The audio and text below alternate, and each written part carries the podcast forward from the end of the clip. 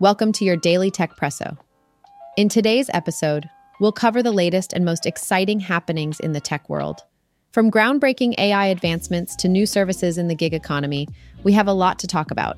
So grab your coffee and let's dive into the world of technology. First up, OpenAI is making headlines with its bold strategy to recruit Google's senior AI researchers. They are offering staggering annual compensation packages ranging from $5 million to $10 million, mainly through stock options. This move comes as OpenAI's valuation is expected to skyrocket to between $80 billion and $90 billion. Such a significant increase in share value means current employees could see a huge financial windfall. Interestingly, while many tech companies are laying off staff, AI focused firms like OpenAI and Anthropic are bucking the trend by heavily investing in top talent. Next, let's talk about the surprising financial ties between Apple and Google. It has been revealed in court that Google pays Apple a hefty 36% of its search ad revenue generated through Safari. This detail, previously unknown, underscores the importance of their default search agreement. The revelation emerged during a legal battle and brings into focus the Google Apple deal's significance in ongoing antitrust proceedings. Moving on to the gig economy, Uber is testing a new service called Uber Tasks. This innovative offering allows users to hire drivers for various chores, directly competing with platforms like TaskRabbit and Angie. Initially available in Fort Myers, Florida, and Edmonton, Alberta, Uber Tasks provides gig workers with upfront earning estimates in the app.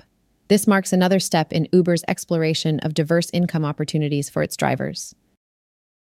In a significant technological breakthrough, Google DeepMind's GraphCast AI model has outperformed conventional weather forecasting methods. For the first time, AI has proven more accurate in predicting weather up to 10 days in advance. GraphCast uses a machine learning framework known as a graph neural network and operates faster and at a lower cost than traditional models. While it's a promising advancement, AI and weather forecasting still faces challenges, especially in predicting extreme weather events.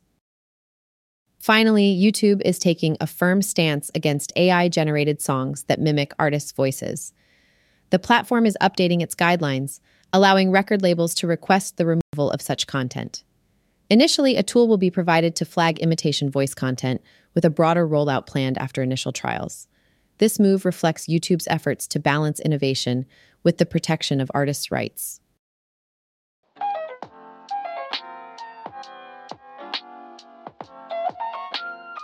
Thank you for tuning in to today's Techpresso. We hope you found these insights both informative and engaging. Be sure to join us tomorrow for another dose of your daily Techpresso, where we'll continue to bring you the latest and greatest from the tech world.